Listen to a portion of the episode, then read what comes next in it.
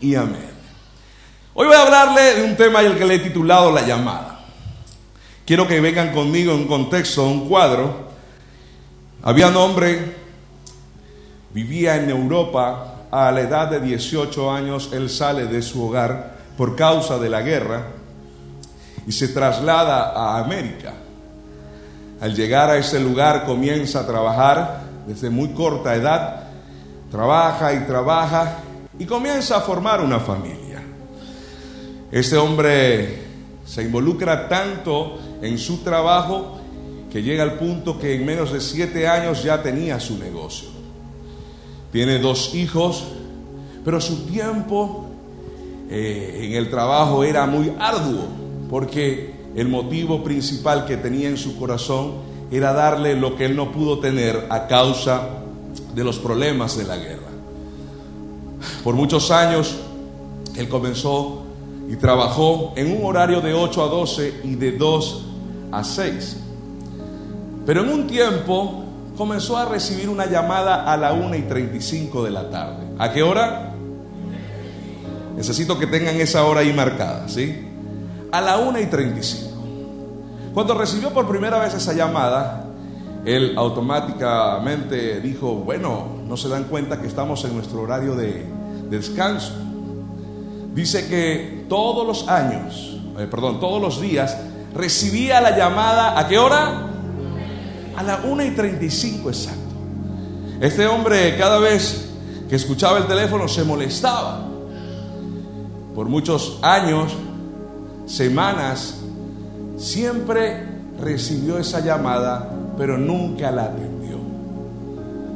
Después de 20 años, estaba recogiendo los, los retratos de su oficina porque tuvo que vender su negocio debido a que estaba sufriendo de un cáncer estomacal. Por un momento puso, se puso a pensar, dos matrimonios, divorciado, sus dos hijos no estaban con él ya después de 20 años, cada quien tomó un rumbo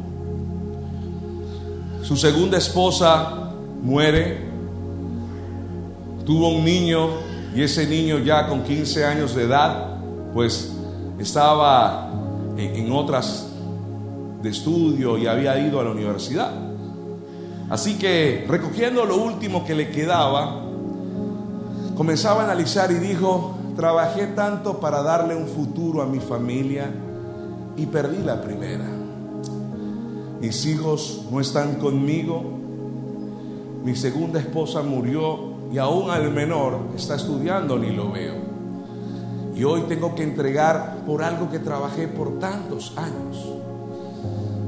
Trabajé tanto para darle lo mejor a mis hijos, pero de nada se vio.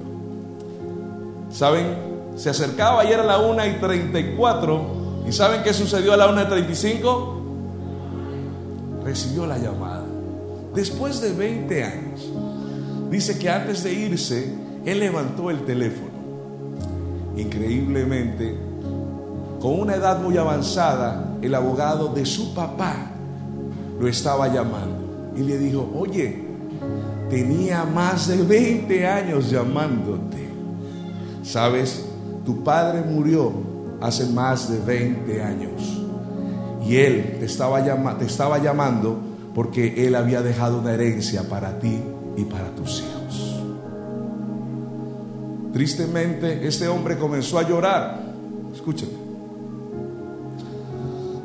Porque después de recibir esa llamada, se dio cuenta que si la fuera atendido hace 20 años atrás, no fuera perdido a su esposa, a sus hijos, ni el negocio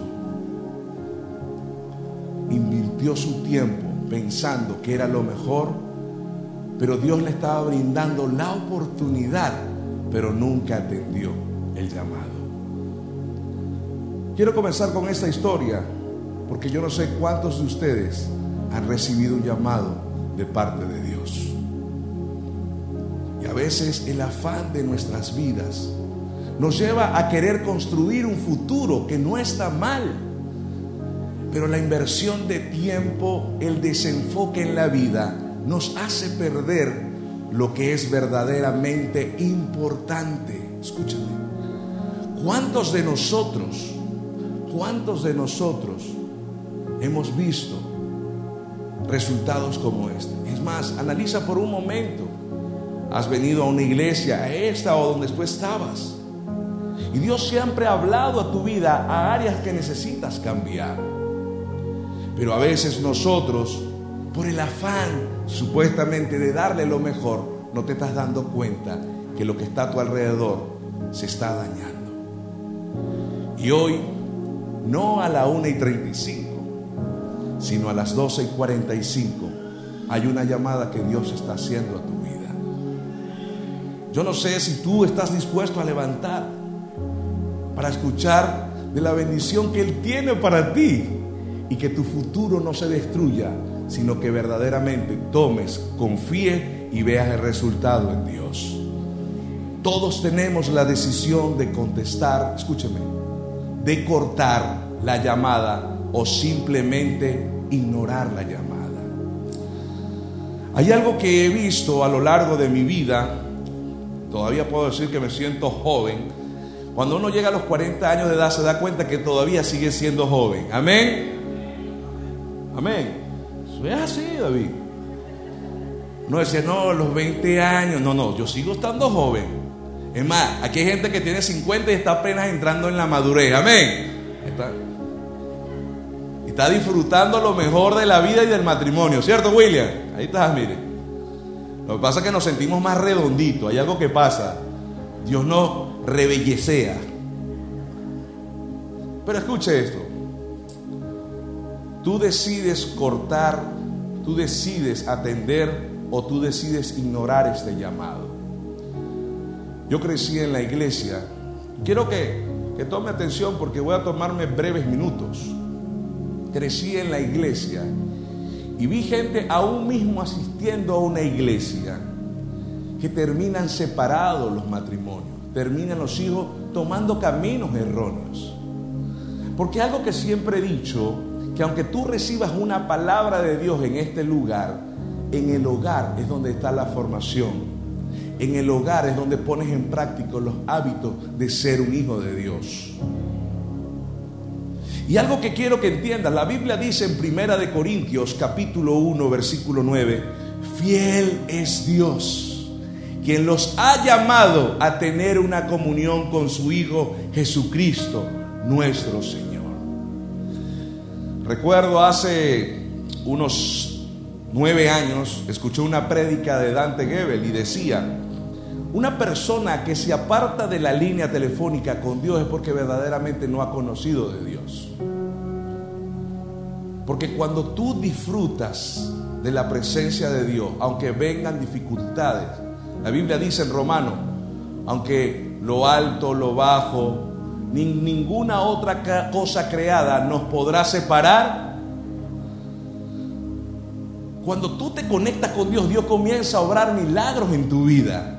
Amén. Escúcheme, para mí es difícil decir a mis 40 años de edad, yo separarme de Dios por dinero, por negocio. Yo anhelo tener muchas cosas pero jamás me desprendería de la presencia de Dios, porque en Él yo he visto la provisión, la sanidad, he visto milagros. Y gracias a ese amor yo estoy en este lugar. Entonces cuando tú analizas este principio, ¿verdad? Debemos entender que Dios siempre te ha dado una palabra, una buena noticia. Y hay cosas que Dios te habla por medio de este de servicio, prédica, para que tú cambies algunas áreas en tu vida que están siendo, que están entorpeciendo que la bendición termine de llegar a tu vida. Segunda de Tesalonicenses 2.14 dice, Dios los llamó por medio de las buenas noticias. Escúcheme, que le anunciamos el día de hoy para que participen del poder y la gloria de nuestro Señor Jesucristo. Yo no sé si usted entiende esto, pero la Biblia cuando dice que Dios nos llama con la buena noticia es por algo. ¿Sabe por qué? Porque Él quiere mostrar su gloria. Y al mostrar su gloria, quiere decir que si tú estás pasando un momento de dificultad en tu vida, este es el mejor escenario para que la gloria de Dios se haga presente en ti. Amén. Entonces, No le digas a Dios, Señor, ¿por qué a mí? Señor, si yo he querido hacer las cosas bien para ti. Epa, Dios permite la oportunidad, este evento que está sucediendo en tu vida, no solamente para que veas el Dios grande que tú tienes o veas el problema más grande que tú dio. ¿Mm? Una frase que me impactó y siempre lo digo es la siguiente. No le digas a Dios el problema que tiene, dile a tu problema el gran Dios que tú tienes. ¿Ves que es diferente? Entonces tú te dejas inundar en pensamiento, viene la preocupación, sabe que uno de los resultados de la preocupación y la angustia es el cáncer en el estómago. Este hombre se angustió tanto en la historia que perdió a su familia, aún mismo su vida. Porque si usted suma, a ver los matemáticos, ¿salió de qué edad? A ver si alguien recuerda. ¿Ah? 18. Trabajó 7 años y, y logró su objetivo. ¿Qué edad era esa? Y pasaron 20 años. Con 45 años de edad este hombre ya había tenido malos resultados. Y aún mismo así estaba sufriendo de una enfermedad. La iglesia, la gente cuando viene a la iglesia debe entender que Dios trae siempre cuatro buenas noticias. Amigo que te hemos invitado. No te trajimos a este lugar solamente para que vivieras el momento, lo bonito que cantamos, porque esta gente canta hermoso. Amén. Tan lindo, me encanta. No, te hemos invitado a este lugar porque primeramente la presencia de Dios que está en este lugar va a traer paz a tu corazón. Lo primero. Porque hay algo en tu vida que tienes una necesidad en tu espíritu, que aunque tú mismo ni la puedes entender, muchas veces te sientes condenado. Por eso siempre he dicho, hay cuatro buenas noticias que dice Tesalonicense. Número uno, ser salvo. ¿Ser salvo de qué? Del pecado, de la condición de pecado. Segundo, planes de bendición Dios tiene para nuestra vida. ¿Ah? Entonces cuando yo vengo a este lugar y canto y digo, el gozo del Señor es mi fortaleza, es porque entiendo lo que dice Jeremías, que Él tiene planes de bien y no de mal para mí. Que si estamos pasando un momento de dificultad, es porque Dios va a transformar y trastornar ese momento para bendición. Y no me preocupo, porque escúcheme, aquí es donde voy a lo que dice Dante. Si tú tienes una relación con Dios, no te preocupa, porque aunque las olas se levanten y la brisa sople fuerte, tú sabes que el maestro está en tu barca. Pero eso pasa cuando estamos entendiendo los propósitos de Dios. Siempre digo esto, Génesis. ¿Quién ha dicho que en un ring de boxeo se gana en el primer round? ¿Mm? Cuando se miden dos grandes, luchan hasta el final. Comienza la canción de Ojo de Tigre. Enfermedad.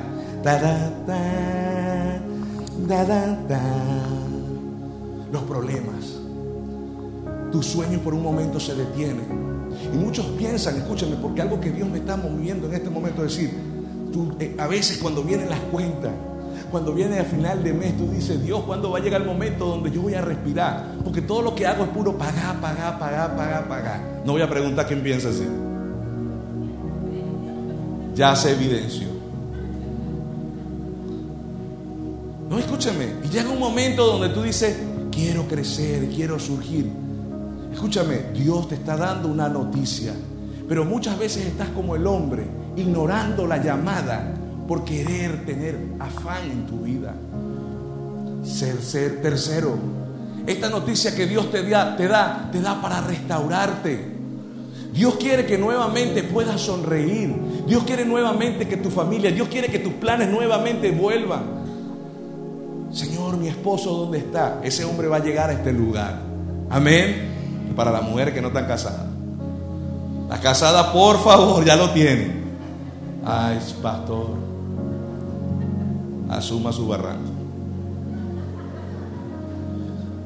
Escúcheme, a esto voy, a la mujer de tu vida, a esos sueños que muchas veces se, se han cortado por situaciones económicas, por situaciones de enfermedad. Mire, hubo un joven y quiero contarle esto porque algo que me encanta asociar la Biblia con la, la, vida diaria. Había un muchacho, recuerdo cuando era pastor de jóvenes, vivió una vida muy golpeada. Su padre le abandonó, así que él era solo con su mamá. Muchas veces al llegar él veía que sus compañeros estaban jugando, ¿sí? Y él no, él tenía que llegar a acomodar su cuarto, muchas veces a lavar los corotos, los trastes en la casa. Su mamá le dejaba tarea y le decía, hijo, escúchame, somos tú y yo nada más. Él llegaba a ordenar la casa y a veces tenía la oportunidad de, ir a jugar, pero ya eran las 5 o 6 de la tarde y a las 7 anochecía y tenía que entrar nuevamente. No podía disfrutar lo que otros jóvenes hacen. Por eso, escúcheme, me detengo aquí. Padre, hay un concepto que quiero sacar de Latinoamérica. Porque a veces crecemos, o oh jóvenes, crecemos con esto en la mentalidad que cuando yo envejezca, mi hijo tiene que darme.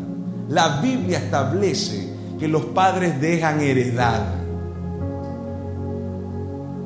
No los hijos dan. Entonces, por eso es lo importante, que si a lo mejor no fue tu caso, es momento de cambiar en tu generación y decir, a partir de mí yo seré bendecido por el Señor. Señor, tú me mostrarás los planes porque yo voy a bendecir a mis hijos.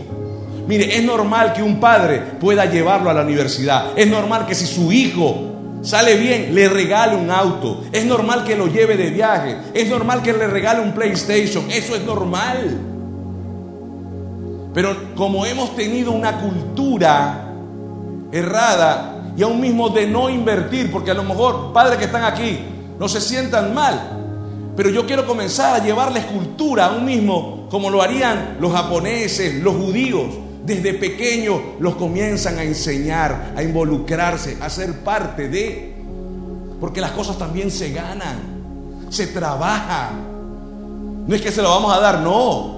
A mí me encanta ya a los 13 años de edad, los hijos de los judíos saben trabajar.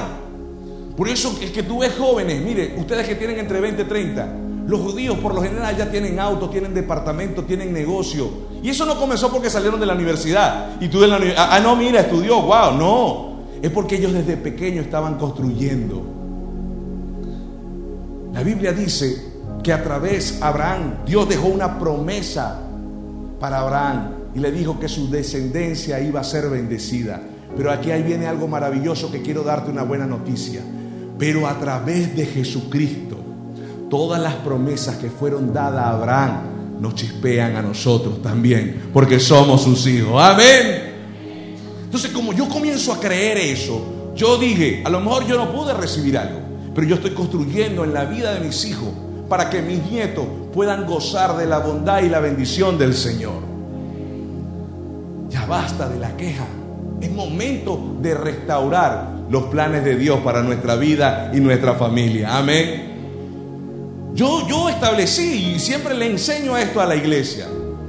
En mi familia, María, habían borrachos, habían ladrones, habían tracaleros, eh, marañeros, ¿cierto? Así se dice aquí también, ¿no?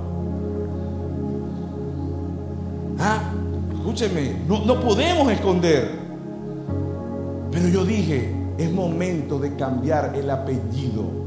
Que cuando sea recordado, no sea recordado por las cosas malas, sino sean recordadas por la bendición que Dios ha establecido sobre mi familia. ¿Qué estoy haciendo? Construyendo. Eso no se logra de la noche a la mañana. Pero si yo determino, si yo determino, Dios comienza a bendecir tu vida, tus hijos, hasta la cuarta generación, dice su palabra. Eso es restauración. Dios quiere restaurar tu familia en este lugar. Por último, mostrar su gloria. Dios desea mostrar su gloria. Entonces escúchame, tu afán no muchas veces no te permite atender el llamado de Jesús, ni disfruta de su presencia. Yo quiero que vengas conmigo en el libro de Lucas rápidamente, versículo, capítulo 10, versículo 38, dice, en su viaje hacia Jerusalén, Jesús y sus discípulos pasaron por un pueblo. Allí una mujer llamada gracias por ayudarme, recibió a Jesús en su casa. En la casa también estaba María, que era hermana de Marta. María se sentó junto a los pies de Jesús para escuchar atentamente lo que él decía. Marta, en cambio, estaba ocupada en preparar comida y en los quehaceres de la casa.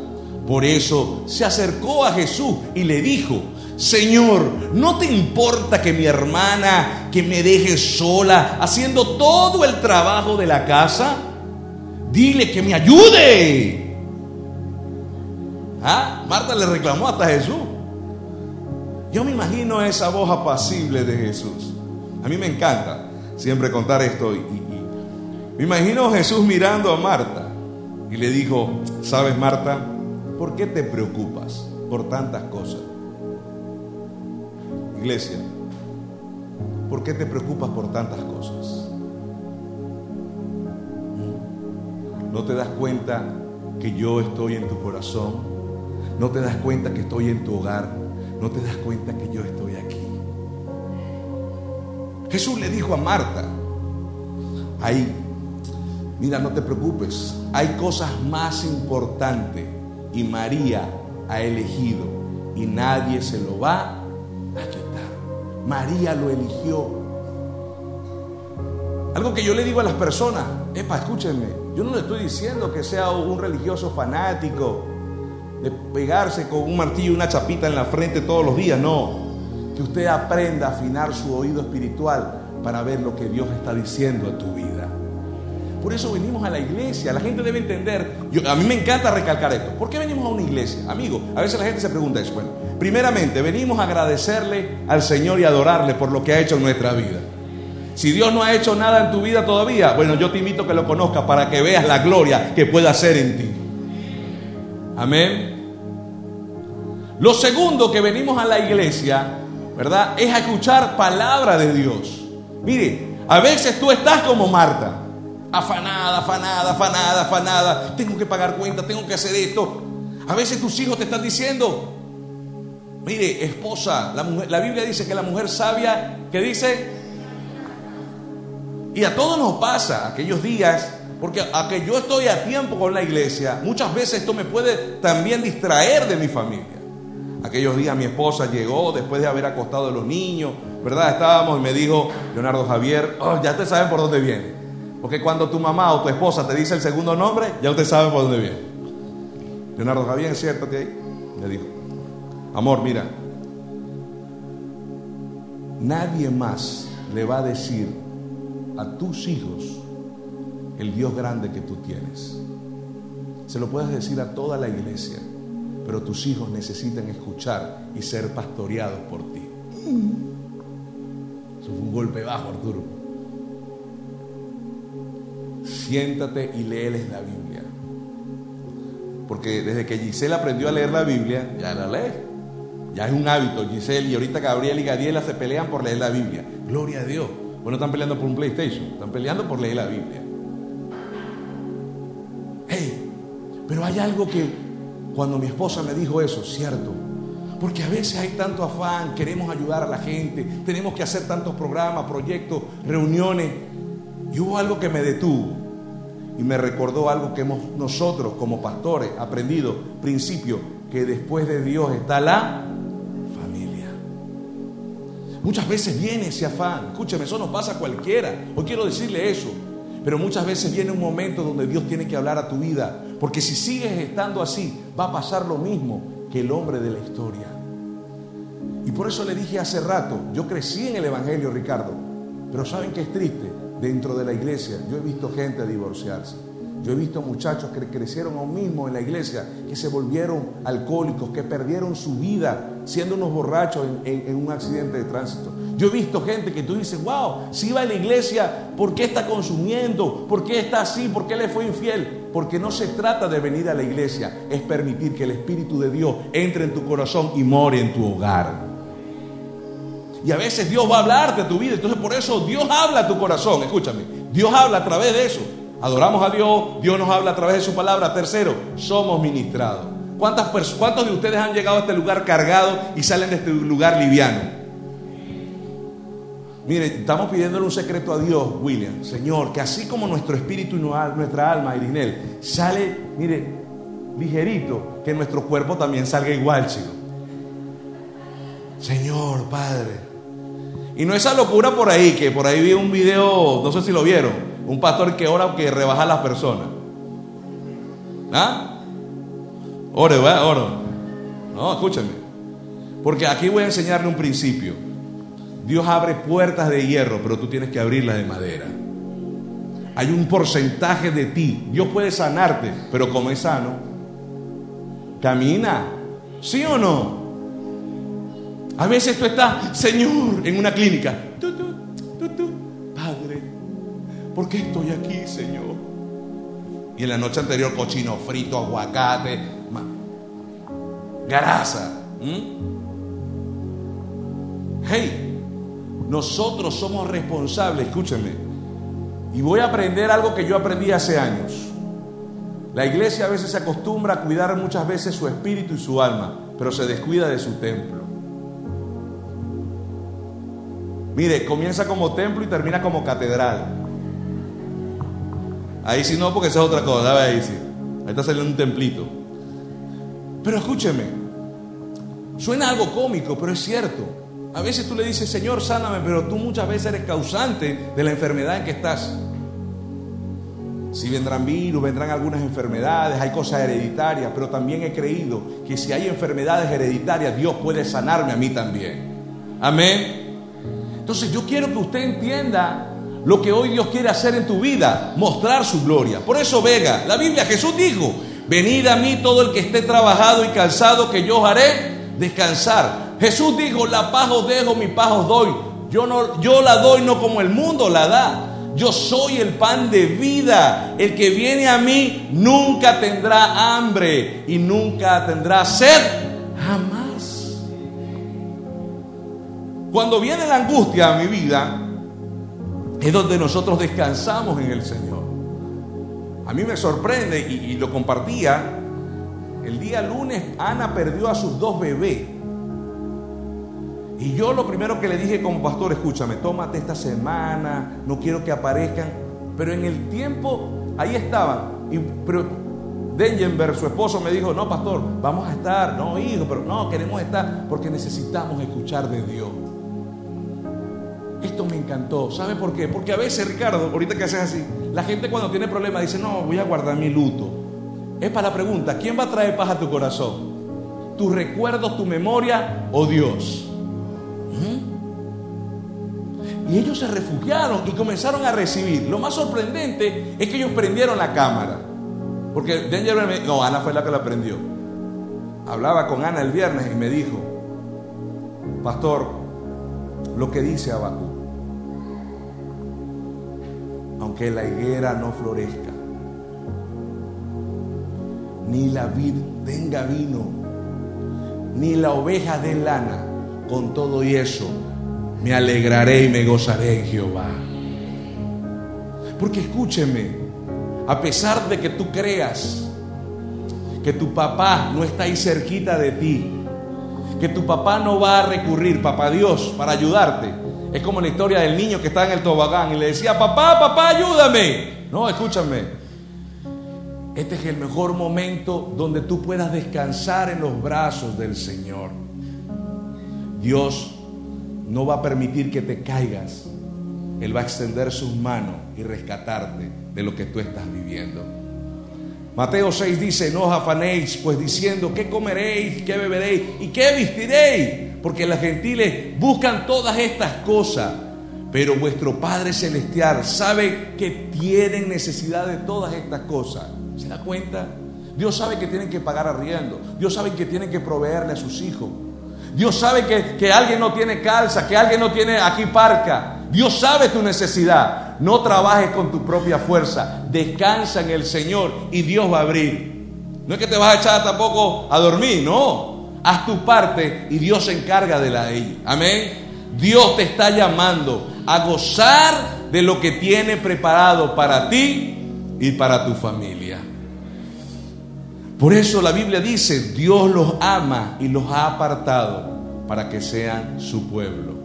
Escúchenme, cuando usted decidió aceptar a Jesús en su corazón, usted comenzó a formar parte del reino de los cielos. Usted es hijo de Dios, no se le olvide. La Biblia dice que nosotros somos nación santa, pueblo adquirido por Dios, por su sangre. Así que quiero terminar esta tarde, escúchame, quiero terminar esta tarde hablando a tu corazón. La Biblia dice en Apocalipsis 3:20, he aquí, yo estoy a la puerta y llamo.